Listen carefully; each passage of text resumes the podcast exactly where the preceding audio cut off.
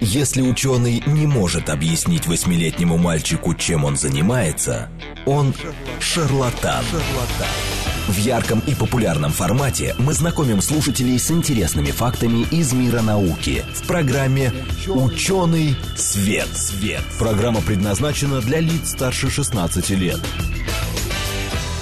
Здравствуйте! В эфире программа «Ученый свет», в которой мы отвечаем на вопросы об окружающем мире с научной точки зрения. Меня зовут Андрей Бычков, я автор и ведущий программы. Со мной сегодня в студии и, как обычно, Вера Грибанова. Вера, привет! Всем привет! Привет, Андрей! Здравствуйте все! У, у нас, нас интересная передача сегодня. У нас интересная эфире. передача, да. А Илья, кстати, не знает, что у нас на самом деле уже целый цикл получается. У нас просто на прошлой неделе, вы не поверите, э, вот то ли это совпадение, мы, как люди научные, точно должны сказать, что это судьба. Ладно, я шучу, да, по моему голосу слышно, что тут есть сарказм. Вот. Действительно, получилось такое любопытное совпадение. У нас на прошлой неделе было два ветеринара. Говорили мы чисто о кошках, об их питании, об их э, привычках, э, о том, что необходимо их отвести э, к ветеринару вовремя, и мы очень редко говорим о домашних животных. И я тогда спросил ну, раз в году примерно. слушателей и Веру спросил, а, а, а давайте сделаем программу про собак. Вот. И все сказали «да». Ну, я первая, конечно, закричала, что да, пора, пора. Конечно да. же. А наш гость, мы с ним уже были в переписке по поводу этой замечательной программы. Поэтому просто все сложилось, и поэтому мы сегодня поговорим Ура, собаки, да, собаки. наша тема собаки. А, но а, сначала представлю гостя, и потом еще скажу несколько слов. Итак, у нас в гостях Илья Кельмансон, научный сотрудник Института биорганической химии РНИМУ имени Пирогова, ну, медицинский университет имени Пирогова, кандидат биологических наук. Илья, добрый день. Здравствуйте. Значит, Илья у нас уже был в гостях, но немножко по другой тематике. Так, он биолог, он много про что может рассказывать. Интересно. А я для наших слушателей хотел сказать, где-то у меня тут было записано, вот, что у нас прямой эфир, поэтому смс плюс семь девятьсот двадцать пять четыре восьмерки девяносто четыре восемь или Телеграм говорит МСК-бот, если вам будет интересно. А я пишите, думаю, пишите что вам свои вопросы. будет интересно, потому что, потому что мы сейчас поговорим вот о чем.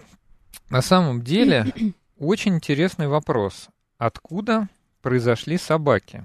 А, кто, был ли у них с, волк, с волками общий предок.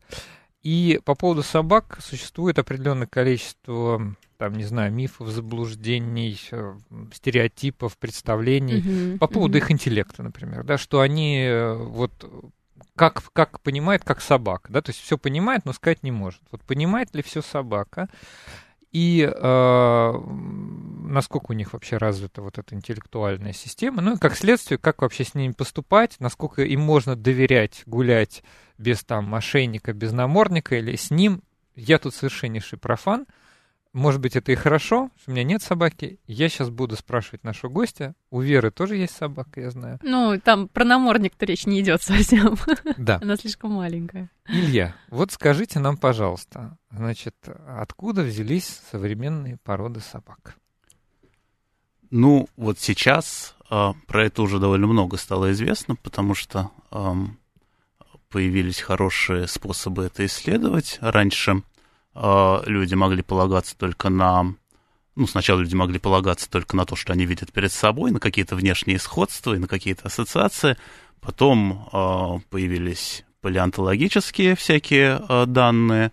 А потом люди научились читать ДНК, и появились молекулярно-биологические данные. А потом это все вот два последних метода, они э, соединились, и люди научились читать древнюю ДНК. И теперь мы э, довольно много всего уже об этом узнаем, хотя, надо сказать, все равно э, знаем не все, далеко. А, но вот э, есть вещи, которые сейчас могут ученые сказать точно про происхождение собак, это то, что собаки, самые близкие родственники собак, это волки, серый волк современный. Вот собака и современный серый волк, они имеют э, общего предка. Э, потому что еще там, например, в середине 20 века э, это было не до конца известно. Есть такая замечательная книжка Конрада Лоренса «Человек находит друга», где э, Лоренс предполагает и пишет о том, что э, есть собаки, которые произошли от волков, а есть собаки, которые произошли от шакалов. И э, э, он на этом выстраивает некую теорию, что вот волчьи собаки у них один характер, шакали собаки у них другой характер. Mm-hmm. Это происходит вот потому, что у них разные предки. Нет, э, собаки от шакалов не происходили, собаки происходили от, э, произошли от волка. Э, это некий, это не современный волк, это некий, э, некий, Про... некий, некий протоволк, Про да, от которого произошли и собаки, и современный волк. И э, этот протоволк вполне может быть, может быть, он был не, и не очень похож на современного волка, по крайней мере, по каким-то параметрам он точно не был, э, по, по поведению, по крайней мере, он точно э, от него отличался, вот, но тем не менее это был волк. Да. А вот как мы можем э, доказать, условно говоря, простите, что вот так перебиваю, мне кажется, что тут еще есть что сказать, ну вот просто интересно. А, вот большинство людей, мне кажется, считают э, волков и собак э, очень близкими родственниками. Ну так, в принципе, Так оно и есть. Вот. Конечно. Но вот вопрос, э, получается, что все-таки у собак и у волков просто общий предок, а не одни произошли от других. Вот какие методы, да, могут... Нет, ну э, подождите, у вас и у вашего, например, брата, если он у вас есть, тоже общий предок. Да. Это говорит о том, что вы довольно близкие родственники. Родстве, да, вы правы. А, у меня другой вопрос. Извини, а, я прям не могу не подхватить. Да, давай, хорошо. Э, хорошо, есть общий предок, допустим, да? А, ну и там, значит, от него пошли волки и домашние, ну, собаки, которые потом стали домашними. А если, например, мы говорим про регионы, где не обитают волки, там а... тоже жил этот общий предок? Или как вот это? А раньше-то, наверное, вообще все расселения, все эти ареалы вообще выглядели по-другому. Я просто к чему это говорю? Я знаю, какие-то есть регионы, где считается, ну, по крайней мере, я такую, такую информацию находила, что, mm-hmm. например, э, регионы там Восточной Европы, там вот, ну, например, Хорватия, э, Израиль, Китай. Uh-huh. Это являются там регионы, где собаки впервые были одомашнены. Угу. Так. Вот. Но есть же еще другие регионы, где, например, не было вот этого общего предка, и как, как, как там появились собаки? Да, их, они их перевезли, или они расселились? С людьми? Это Всё, очень интересно. вопрос. Да. Это, а, это, это, это, это хороший вопрос, интересный. А, это активно изучается. И на эту тему есть много информации, но пока нет однозначного ответа, uh к сожалению. То есть, может но, быть, наверное, он будет. Перевезли, информация, да? но та информация, которая есть, я вам расскажу. Значит, существует два вопроса. Во-первых, когда это произошло, а да. во-вторых, где это произошло. Да. А, однозначного ответа нет ни, ни на один из этих вопросов. А, довольно, довольно, надо сказать, активные споры на эту тему ведутся.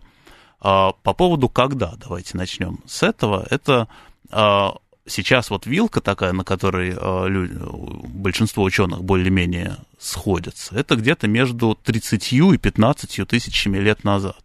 Mm-hmm. То есть, вообще-то, э, тут в чем проблема? Есть находки э, древних черепов, как это э, узнают? Находят там раскапывают пещеру, например, в которой жили люди древние, и там находят череп, который э, похож на волчий, но отличается. Череп волка, вот современного волка и современной собаки, они отличаются довольно характерным образом.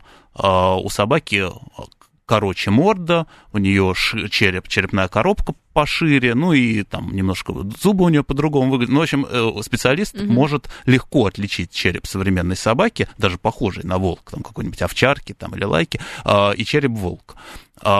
Вот. А, проблема в том, что мы доподлинно не знаем, а, как выглядели, э, какие были волки в древности. То есть там ну, находят много черепов, про которые понятно, что это волки. Они похожи, у них черепа древних волков похожи на современные черепа волков. Но, может быть, там находят череп какой-то странный. Вроде бы у него морда покороче, чем, э, чем в среднем. Uh-huh. Возник, появляется ученый, который говорит, о, это древняя собака. Но обязательно может найти другой ученый, который скажет, да ладно, это может быть волк такой uh-huh. вот странный, да, забрел. Вот, а поэтому ДНК исследования, если э, там у них ДНК есть... исследуют, сейчас научились исследовать ДНК, но опять-таки вот про каких-то недавних собак, там можно с уверенностью сказать, что их ДНК больше похожа на собак современных, чем на э, uh-huh, волков. Uh-huh. А про древних, во-первых, чем древнее остатки, тем сложнее из них вы, выделить ДНК. ДНК. Это вообще не всегда возможно, к сожалению. А, во-вторых, ну, там какая-то ДНК, бог ее знает. Ну, ну да, понятно. Вот. А, короче, на эту тему ведутся дискуссии. И вот есть совсем древние черепа, там 32, 35 где-то тысяч, 32-35 тысяч лет назад эм, находят про которые вот как раз ведутся активная дискуссия, все-таки волки это или собаки. Многие считают, что это собаки чем дальше, тем больше таких черепов находится, начиная с какого-то момента уже становится понятно, что это собаки, ну, потому что mm-hmm. там дополнительные всякие моменты возникают. Mm-hmm. А еще через некоторое время там уже появляется наскальная живопись, и, в общем, там уже становится понятно, что, что... у людей собаки есть, они ими... Э, Исп... У вот. древних людей уже... Уже были собаки, которые mm-hmm. они использовали каким-то образом.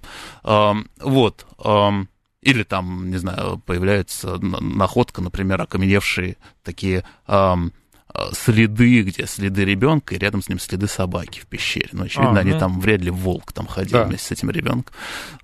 Вот, вопрос, где это произошло. На эту тему очень активные споры велись, и прям эм, научные, ну вот те ученые, которые занимаются происхождением собак, там было, были просто там чуть ли до драк, я так понимаю, не доходило, потому а, что там были диаметрально где, противоположные где, где э, точки ага. зрения, да, а, были, были люди, которые утверждали, что э, собаки произошли, что собаки первые были одомашнены в Европе в современной, э, например, вот один из самых древних этих э, черепов, о котором я говорил, mm-hmm. он найден в пещере в Бельгии, в пещере. Гае. Вот.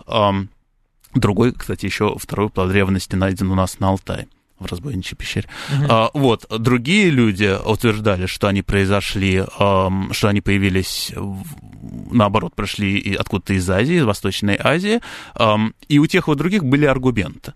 Э, вот некоторое время назад вышла статья, которая более-менее этот, эти две точки зрения помирила, э, удивительным образом, угу. э, потому что вот то, как сейчас это выглядит, похоже на то, что собака домашнили минимум два раза независимо, независимых. А, что собак одомашнили в Европе, в современной Западной Европе где-то, а, и собак одомашнили в Азии. А, а потом а, собаки из Азии пришли вместе с людьми э, в Европу и, в общем, в основном вытеснили э, вот этих первых одомашненных европейских собак. То есть мы знаем, что в Европе собаки были уже давно, но вот современные наши собаки, их предки это скорее азиатские, азиатские собаки, угу. да. Но, честно признаться, вполне может быть, что э, опять что-нибудь изменится, потому что вообще не очень много находок, они время от времени появляются, и методы совершенствуются, а, и вот там чтение геномов, например, становится дешевле и более совершенным. А, вот, и я вполне допускаю, что еще через некоторое время появятся какие-то новые данные, которые, которые изменят эту точку зрения. Но вот сейчас а, похоже вот на то, что произошло минимум два независимых акта одомашнивания собак, что в общем, совершенно не странно, потому что многие домашние животные, э, мы знаем их, мы знаем, что многие домашние животные были одомашнены неоднократно. Например, свиньи были одомашнены независимо э, там, минимум два раза. Э, коров, коровы произошли современные из разных видов. Вот наши коровы произошли не от того же самого вида, что индийские там какие-то коровы. Там минимум три вообще есть предка коров сейчас mm-hmm. известно. И так далее. Вообще похоже, что одомашнить животное, которое, в принципе, склонно к одомашниванию, не mm-hmm. так сложно. Вы, наверное, знаете, и слушатели, наверное, знают про эксперименты э, Дмитрия Беляева, там, группа Дмитрия Беляева с, на, на лисах, когда оказалось, что буквально за там за 10 поколений уже там можно довольно существенно одомашнить дикое животное, а уж там за 40-50 поколений можно просто превратить его в домашнее животное. Вот, так что, э, наверное, если вообще животное склонно к домашнему. А вот с носорогом вы такого не сделаете. Да, вот объясните, для меня самый главный вопрос, э, как так получилось, что собаки, э, то есть э, это просто было, что собаки склонны оказались к домашнему. Они, там какая-то мутация, в результате которой они стали более покладисто относиться к человеку, потому что современные волки, на мой взгляд, совершенно не профессионалы, они сторонятся человека. И а получается, что вот эти предки собак, может, там какая-то, э, значит, селекция была, выборка по их чертам характера. Что, что, как выглядело вот это древнее домашнивание? Ну, доподлинно мы не знаем, как выглядело древнее домашнивание. А, предположение а, такое, вот сейчас, наверное, основное, а, что произошло, это, это так называемое самоодомашнивание. Потому что, опять-таки, изначально, вот как люди себе это представляли раньше, как mm-hmm. тот же Лоренс, например, себе это представлял, что шли древние люди, увидели щеня, там, волчонка, взяли волчат, себе. взяли их себе, и, значит, эти волчата вырос, выросли в, э, Семье в, людей. внутри семьи людей, да, и Сразу стали, значит, постепенно, такие. да, вот.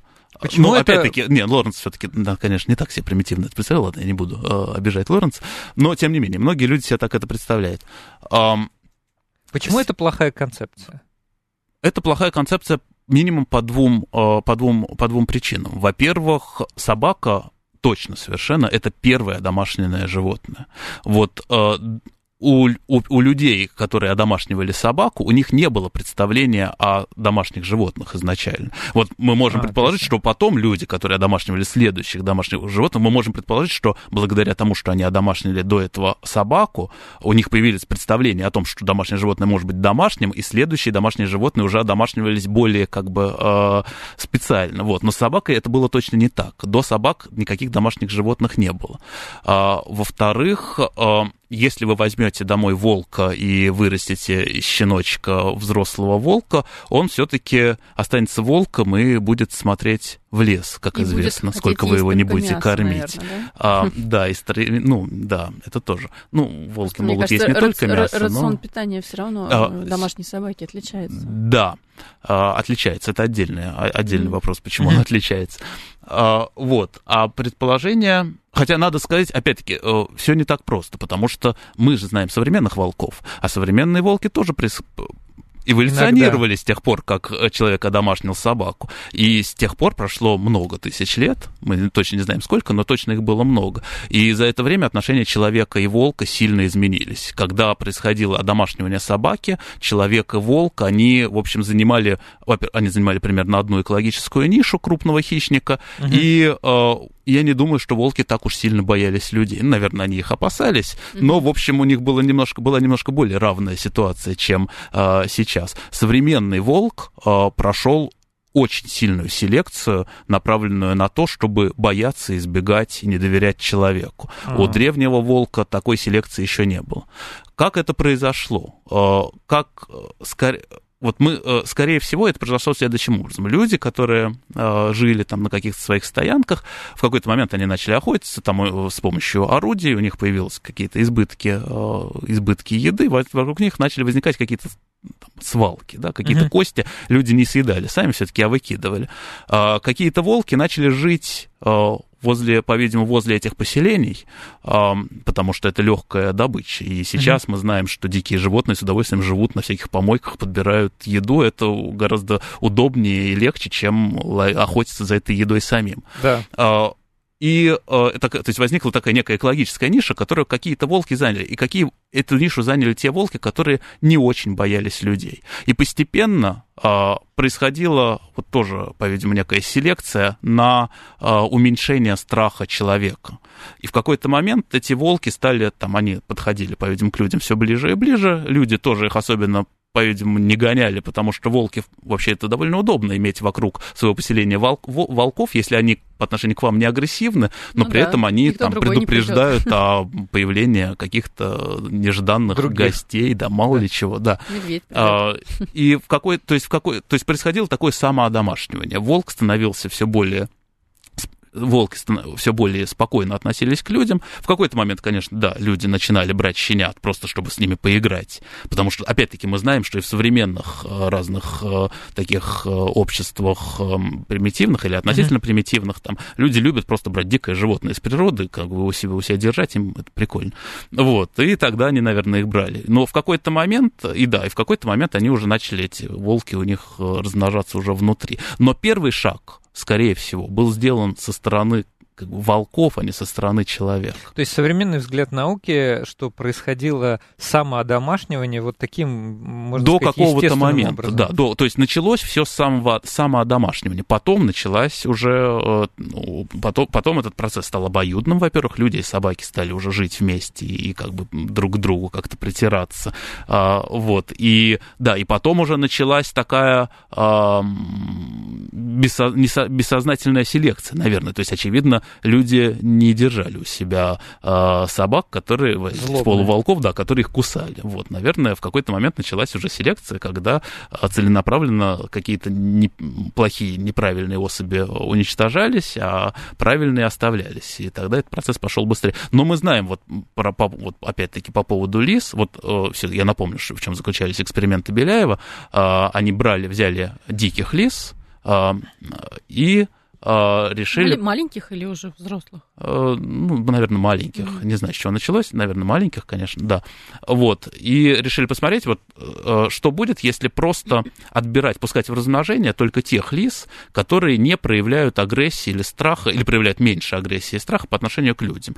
То есть э, их не пытались приручить, их не брали сначала в семьи, с ними не проводили никакой работы. Единственное, что происходило, это эти лисы сидели в вольере, к ним время от времени подходил наблюдатель, чего-то там, может быть, делал, я не знаю, может, пальцем совал или просто находился рядом, и наблюдали за лисами, за, за, за этими лисами. И брали там, не помню сколько, ну там, например, 10% самых спокойных животных, их, им давали размножаться, остальных отбраковывали, и и со следующим поколением производили все то же самое. Вот. И так делали такую селекцию, проводили из поколения в поколение. И оказалось, что буквально уже на пятом поколении таких лис, эти лисы значительно отличались от своих диких вот этих вот э, предков. То есть они уже были гораздо спокойнее, э, то есть какой-то, на каком, там, где-то в пределах 10 поколений уже оказалось, что такую лису можно взять домой э, и гулять с ней на улице без поводка, как с собакой.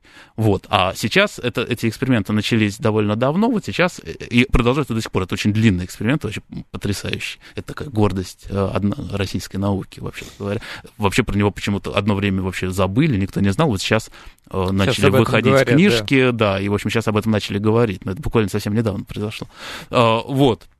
Это еще во время Лысенко началось, в общем. Да, чтобы а, 10 поколений лис получить, это понятно, что это не... Ну, или сколько вы сказали, там много. Сейчас ну, уже 50, не... там, а, или 60. Ну, но сейчас это просто история. домашние животные. Сейчас ага. эти лисы как бы ведут себя как собаки. Самое удивительное и смешное заключается в том, что их отбирали, еще раз, их отбирали только на отсутствие агрессии, отсутствие страха по отношению к человеку. Но при этом оказалось, что очень быстро у них стали появляться э, такие фенотипические внешние признаки, э, очень характерные для собак. У них начали хвостики завиваться mm. колечком, у них mm. белые, белые какие-то, э, белая шерсть появилась какими-то, какими-то такой, в общем, пятнистыми они постепенно стали. У них ушки начали а, опускаться, шерсть mm. начала как бы кучерявиться, морда стала а, немножко укорачиваться. Они стали, при том, что на это не было никакого отбора. Вот, на внешние признаки никакого отбора не было. Они, тем не менее, стали фенотипически напоминать собачек. И... Мы вот вас, да, вот после перерыва, у нас буквально секунд 50 остается до перерыва на новости, мы вот вас спросим, как вы думаете, почему так? Вот, почему вместе с одним признаком пошли а, развиваться другие, это очень интересно. Так, а, извините, что перебил. Я даже в интернет залезла, чтобы посмотреть да. фотографии домашних. У нас, Они есть, очень милые. у нас есть вопросы от наших слушателей. Когда и почему собаки стали лаять? Могут ли собаки и волки скрещиваться? Как из волка получился пекинес? Такой вопрос, очевидно, с, с юмором. А, ну и вся, всякое еще другое. Мы обязательно на них ответим во второй части. Я Напомню нашим слушателям, что у нас сегодня в гостях Илья Кельмансон, научный сотрудник Института биоорганической химии Медицинского университета имени Пирогова, кандидат биологических наук. А мы сегодня говорим об истории одомашнивания собак, откуда взялись современные породы. Во второй части больше сфокусируемся, наверное, на интеллекте, эмоциях и как вообще с собаками быть. Услышите нас после перерыва. В ярком и популярном формате мы знакомим слушателей с интересными фактами из мира науки в программе «Ученый свет». свет. Здравствуйте, в эфире программа «Ученый свет», в которой мы отвечаем на вопросы об окружающем мире с научной точки зрения. Меня зовут Андрей Бычков, я автор и ведущий этой программы. Со мной в студии Вера Грибанова. Вера, привет. Здесь я, да. Всем привет. У нас в гостях, да, Илья Кельмансон, научный сотрудник Института биоорганической химии и Медицинского университета имени Пирогова и кандидат биологических наук. Илья, здравствуйте еще раз. Здравствуйте. У нас только вопросов там уже накопилось. Да, вопросов много. А мы сегодня обсуждаем а, мы что-то вот про домашних животных решили поговорить. Э, ну, ничего-то, я на самом деле думаю, что а, мы же стараемся брать темы, которые достаточно близки все-таки к человеку, несмотря на то, что очень иногда интересно упомянуть некие фундаментальные научные проблемы. Но мы не всегда этим обсуждением фундаментальных научных проблем помогаем а, в понимании каких-то реальной да реальной жизни вот а самое самое печальное когда мы не говорим о реальной жизни порой э, за эту нишу конкурируют другие источники вот поэтому мы сегодня говорим о э, Илья предложил тему, мы ему признательны за это. Мы обсуждаем, откуда взялись современные породы собак, да, чем собака отличается от волка, про историю о домашней у него вот в первой половине говорили. Ну, какие существуют по этому поводу мнения. И а, во второй половине я бы предложил все-таки сконцентрироваться на эмоциях собак, на их там интеллект, на их представление о том, какие умные они, не, не очень умные. Вот, потому что мы, э, в том числе вот э, слушатели спрашивают про законопроекты, принимаются в России – а, тоже на основании каких-то данных об их агрессивности. Вот. Здесь тоже нужна какая-то экспертная оценка. Но мне больше всего вот про интеллект хотелось бы задать вопрос. Давай. Потому что Задай Мы с этого вопрос. начинали, да, в Давай, самом задай, начале? Задай свой а, вопрос а, вот, про интеллект. Илья, с вашей точки зрения, как? Вот собаки, они э, отличаются серьезно от волков или от каких-либо других, там, не знаю, домашних животных? И вообще, мы, мы, им, мы им приписываем вообще. вот то, что я вначале говорил. Мы, мы же им, говорим, мы им что при... они умны. Мы да? им приписываем большой ум. Вот как об этом можно поговорить с научной точки зрения? Об этом можно поговорить э, с разных точек зрения. Одна из них, например, вот по поводу того, что мы им приписываем, это хорошо, э, это хорошая формулировка. Я как раз я до этого это не знал, а готовясь к передаче, я нашел статью э, забавную, где как раз изучали не интеллект собак, довольно много есть работ по изучению интеллекта собак, а изучали как раз э, восприятие людьми интеллекта собак. То есть проводили опрос э, людей и спрашивали, что они думают про интеллект собак их собак, опрос собак, людей, у которых есть собаки, да. Угу. И там результаты меня, меня конечно, ну, поразили, потому что оказалось, так, так. что четверть опрошенных считая, ответила, что собаки, они считают собак умнее, чем люди. Умнее, чем человек. Да, я надеюсь, что они, может быть, кто-нибудь из них говорил это несерьезно, но тем не менее. А, а половина почти что опрошенных, там 46%, а, говорил, считает, что собаки по интеллекту равны примерно а, 3-5-летнему ребенку. Здесь, это, наверное... с, моей, с моей точки зрения, 3-5 лет это когда человек уже различает категории, цвета. Ну, в пять лет там, очень да? многие люди уже, многие дети умеют ну, читать. Ну, давайте про три года, да? То есть это категории, Ну, и в три года может быть, у детей уже достаточно много, довольно обширный бывает, по крайней мере, словарный запас, не у всех, но у, ну, многих. Да. Ну, в общем, это процессы. не очень адекватная, да. конечно, оценка, это не очень хорошо, потому что это вот есть две проблемы, и они такие комплементарные. С одной стороны, есть люди, которые собак боятся, считают их опасными животными, а, ну, любят, не любят, это личное дело каждого, да. как бы, mm-hmm. но если человек собак боится, то он страдает от того, что он идет, например, по улице, а мимо бежит собака, этому человеку э, неприятно, его, в общем, можно понять, потому что он их боится. Э, вот. А с другой стороны, есть э, хозяева собак, которые считают, что их животные э, по интеллекту равны людям, и соответственно, с ними как бы э, с, э, их э, с ними общаются. И, ну, тут вопрос критерия. И спрашивают, может быть, даже советов в каких-то вопросах. Ну, да, вот. В общем, и то, и другое, конечно, не, не очень хорошо. Лучше знать, как обстоят дела на самом деле. Вот как обстоят вот, дела а, на самом деле? А на самом деле, как обстоят дела, значит, да, ваш вопрос еще был по отношению, там, чем отличаются собаки от других животных, как отличаются собаки от других животных по интеллекту. А, ну, интеллект это вообще сложная штука. Мне бывает сложно сказать, как разные люди там отличаются друг от друга по интеллекту. Вы можете по-разному как-то мерить. Но, в общем, это все не очень просто. И потом а, понятно, что у разных животных есть разные экологические ниши, они, они по-разному устроены, и у них, они как бы решают разные задачи. И поэтому ага. вы не можете одним, один и тот же тест использовать для того, чтобы оценивать интеллект собаки и там, я не знаю, дельфина, да, потому что, ну, по крайней мере, ну, это довольно сложно. Получается. Это довольно сложно. Нужно придумывать специально такой тест, который был бы интересно решать и собаке, и дельфину, а, для того, чтобы их как-то сравнить. Чем собаки принципиально отличаются от других животных, от всех животных? Тем, что собаки а, заточены на то, чтобы жить с человеком. Угу. Собаки не умнее всех остальных животных, ну, по крайней мере, нету тестов, которые бы это показывали, но, а, хотя это совсем не глупые животные, вот, но а, собаки а, умеют общаться с человеком лучше, чем кто бы то ни был. Mm-hmm. Например, собаки это единственное животное, которые хорошо понимают, а, когда им показывают на что-то пальцем или направление взгляда. Вот мы можем собаке а, показать взглядом на какой-то предмет, и собака поймет, что на этот предмет надо посмотреть. Или собаке можно указать пальцем, и собака может, опять-таки, обратить внимание на то, куда мы показываем. Вот, например, даже шимпанзе, mm-hmm. наши ближайшие родственники, не могут их можно этому научить, ага. но у них нет такого врожденного, э, врожденного качества. А у собак это э, проявляется уже у щенков. По-видимому, у собак это уже э, врожденное качество. Это звучит очень здорово. Вот, да. Собакам нравится жить с людьми, собаки воспринимают человека как свое естественное окружение, в отличие от всех остальных животных. Но что касается решения каких-то интеллектуальных задач, интеллектуальных тестов.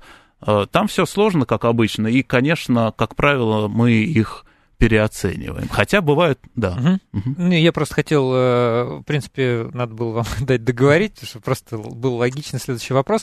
Вы сказали, что а, вот сравнивают с интеллектом детей, и дети в определенном возрасте уже обладают определенным словарным запасом. Но я слыхал о том, что некоторые собачки, была такая Колли одна, которая там 500 слов знала. Вот э, это же тоже достаточно приличный словарный Мне запас. интересно, как она их извлекала из себя, эти слова. Нет, она их не извлекала. Не, не извлекала. А. Речь идет о бордер колле. А, да, а, действительно, а, есть описанные случаи, угу. а, научные, причем описанные не там в научных журналах, а, когда собаки действительно э, знают много слов. Много слов, что значит знают много слов? Это значит, что собаки можно, э, что собака выучивает, например, название предметов.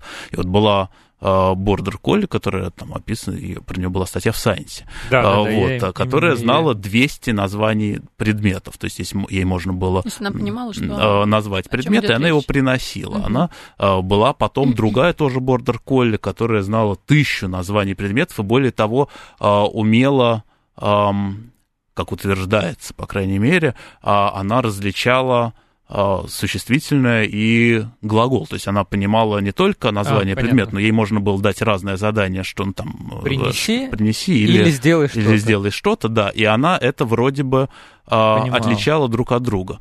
Это само по себе совершенно поразительно, но... На слух. На слух, да.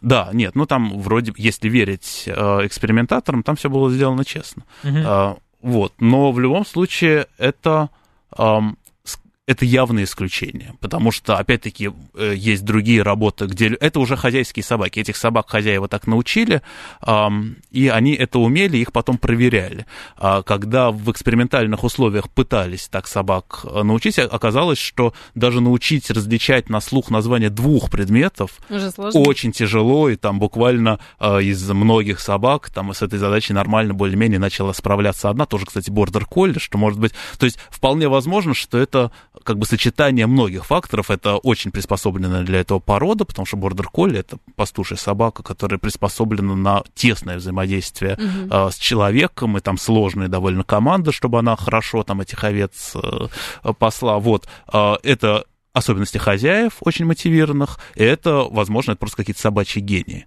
А, нормальная средняя собака а, не понимает два? человеческую а. речь. Ну, а на, сам, на самом деле, думаю, что здесь вот то, что вы с чего начали, да, про исследование, как люди воспринимают э, собачий интеллект, связано с тем, что мы с, э, сравниваем... Э, что-то я хотел умное сказать. Дайте продолжим. Мне кажется, что это какие-то привычки, особенности поведения хозяина, они становятся более-менее понятны, э, естественно, собаке, и она в какой-то момент, мне кажется, может просто из-за привычек уже поступать таким или иным образом, окажется, что это вот она гениальная и умная. Вы абсолютно правы. Сейчас я попробую да. сформулировать еще свою мысль. Мы приписываем вот эти вот конкретные какие-то вещи, узнавание каких-то предметов, узнавание каких-то команд, или, может быть, у других животных, там, да, у бонобо, у приматов, у них там что-то есть, но э, какие-то очеловеченные проявления, но мы приписываем собакам то, что мы называем сознание, и вот это вот, ну, некоторые люди приписывают сознание, вот это вот отдельная история, да, э, то есть как бы, а, вероятно, а у человека есть не, не... Ну вот, я слыхал, я еще хотел попросить Илью об этом, э, хотя бы в двух словах сказать. Он сказал, что в двух словах об этом сложно, про первую и вторую сигнальную систему. Но мне кажется, где-то вот здесь кроется отгадка, чем мы отличаемся-то от собак или от других животных. Что у нас есть некая гораздо более серьезная надстройка, и собаки этой надстройкой точно не обладают.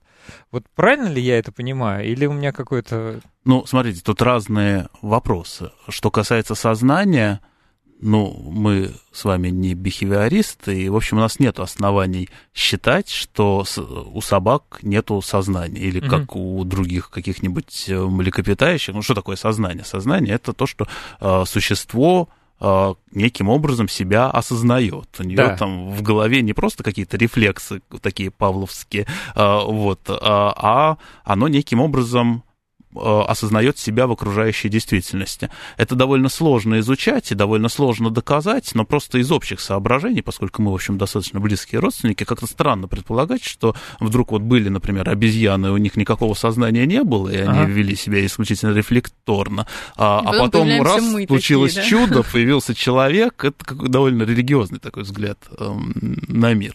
А, наверное, у собак есть сознание, у нас нет никаких оснований думать, что это не так. А то, что собачий мозг сильно отличается от человеческого мозга, да, очевидно, это так. А, по, по поводу, и как раз а, вот функционально, да, первая и вторая сигнальная система, которую вы упомянули, это важное действительно отличие. То есть что такое первая, что такое вторая сигнальная система? Вторая сигнальная система это наша речь, это наши слова, угу.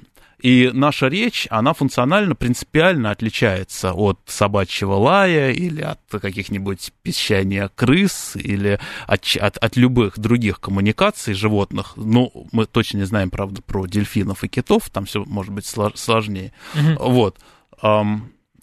Тем, что наша речь э, знаковое. Мы, мы общаемся, как бы, вот когда собака, например, лает, это, этот лай неким образом однозначно отражает ее внутреннее состояние. Она, ага. собака пищит под дверью, она хочет писать, ее надо вы, да, э, чтобы ее выгнали.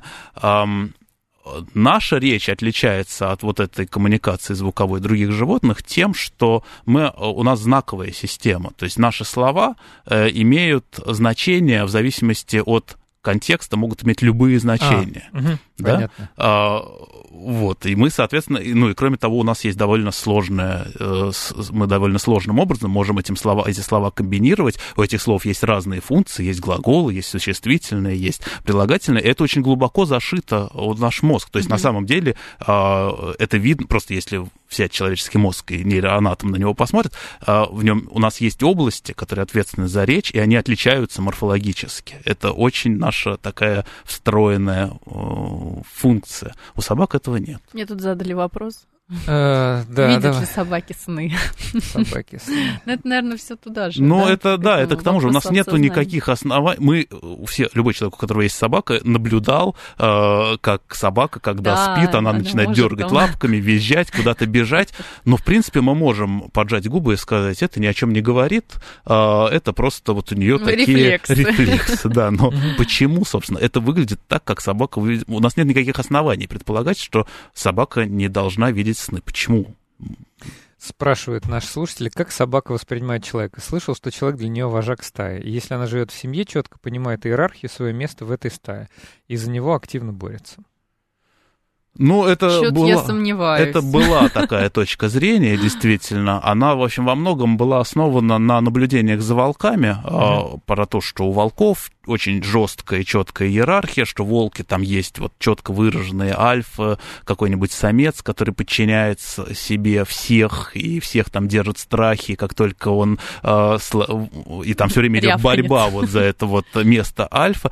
Э, эти наблюдения, как потом выяснилось, э, были не совсем корректны, потому что это были наблюдения за волками, которые живут в неволе и выросли в неволе, и у них все немножечко уже так поехало. Другого. Когда начали наблюдать за волками, которые живут в дикой природе, то выяснилось, что у них все не так жестко далеко, потому что вообще-то волчья стая это семья, а, там вожак это самый, он, как правило, и, собственно, и папа всех этих других волков, которые там, или большинства, которые там бегают, а, и это далеко не такая там жесткая борьба, и у собак, конечно же, это не так. Собаки а, не борются, в большинстве случаев, ну, за каким-то, конечно, исключением, э, не борются за то, чтобы стать альфа-самцом. Вам совершенно не нужно соверш... Э, там рычать на собаку, а, не давать ей есть перед собой. Некоторые люди доходили до того, что перемечали за собаками для того, чтобы доказать свою альфа-самцовость. Но Бывает. Бывает, да. Но делать ну, этого не надо. вопрос, да, к, к людям, которые...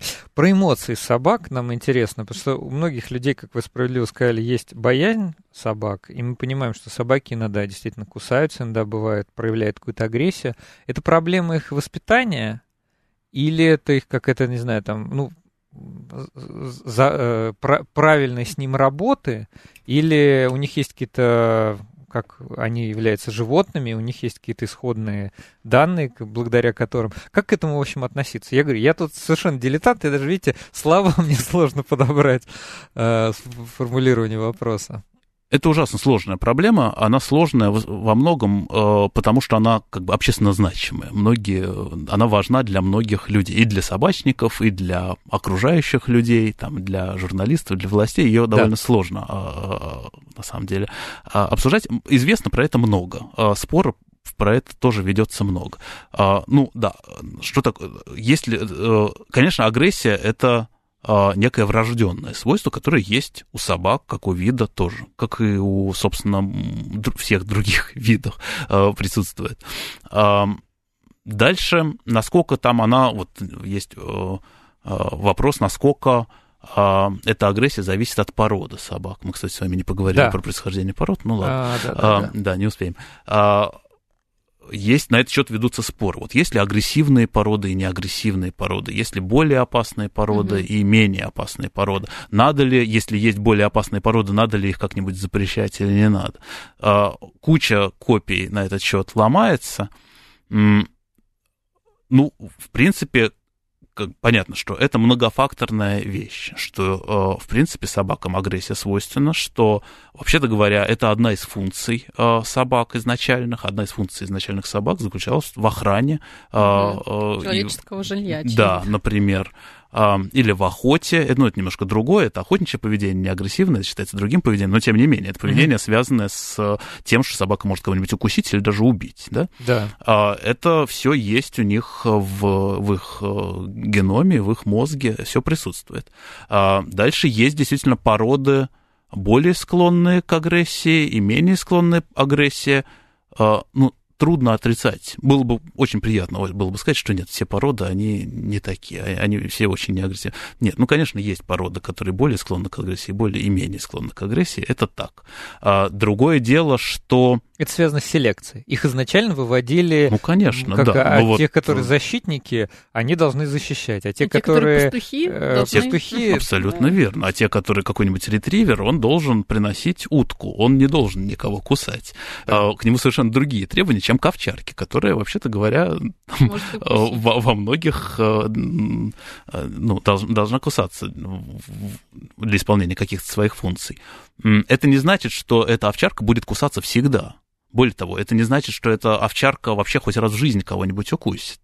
А, и тут уже дальше возникают вопросы и не только генетики и отбора, хотя они остаются, но еще и а, воспитание, умение хозяина с ними работать и понимание окружающих, как можно общаться и как нельзя общаться с собаками.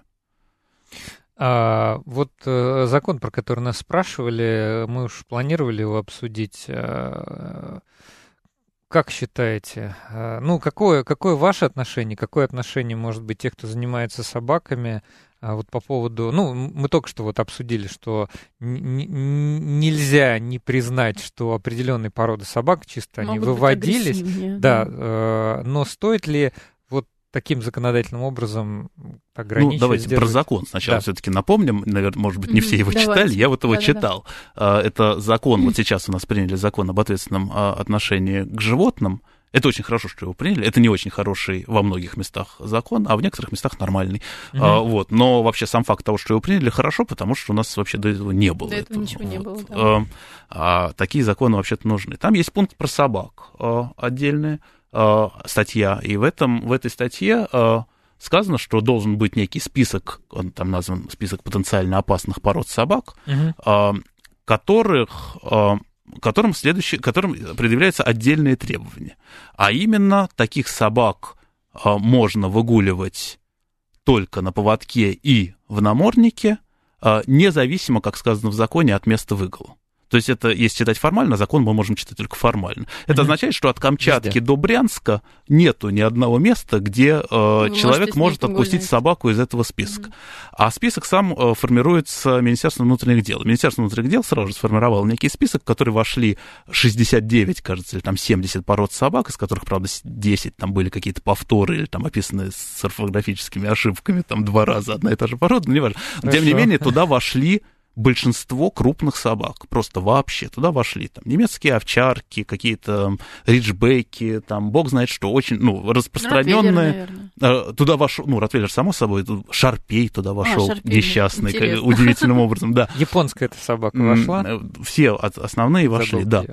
А, вот. И это выглядело совершенно ужасно, потому что, э, ну, что это означает? Это означает, на самом деле, как бы запрет на породу.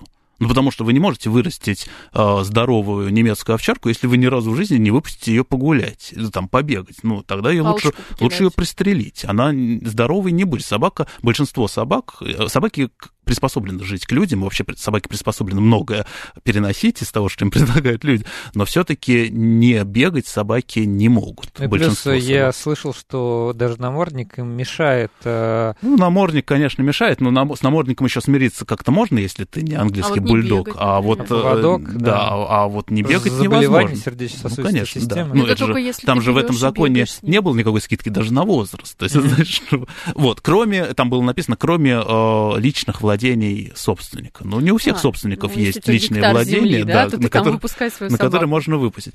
И, конечно, все люди, которые хоть какое-то к этому отношение имеют. где-то минутка с 10 секунд. Ой, как жалко. Да. Эм, ужасно по этому поводу переживали. Но сейчас вышел другой этот список, э, где, который сильно урезанный, стало все получше. Эм, то есть это скорее усп... хорошая новость. То, что вышел другой список, хорошая новость. То, что, в принципе, есть такие списки, новость плохая. Потому что, эм, конечно, таких списков вообще быть не должно. Э, потому что... Э, то есть вы считаете, что это не должно а, породой определяться, должно, если, если уж это законодательно Конечно. регулировать, должно определяться каким-то другим. Это вещами. должно регулироваться отношение людей, да, ответственность владельца а, за то, что делает его собака. Это действительно должно А не какая-то конкретная да. порода, да. потому что некоторые собаки бывают очень хорошо выучены. Илья, спасибо большое вам за разговор. Мне кажется, какие-то на какие-то вопросы мы ответили. Я сам продвинулся Еще в понимании. много вопросов появилось. Да, напомню, у нас сегодня в гостях был Илья Кельмансон, научный сотрудник Института биоорганической химии Медицинского университета имени Пирогова, кандидат биологических наук. Говорили мы сегодня о собаках. Это, кстати, вторая программа с нашим гостем. Не, не поговорили, откуда взялись современные породы, но, может быть, еще как-нибудь об этом поговорим. Спасибо всем большое и до следующей субботы.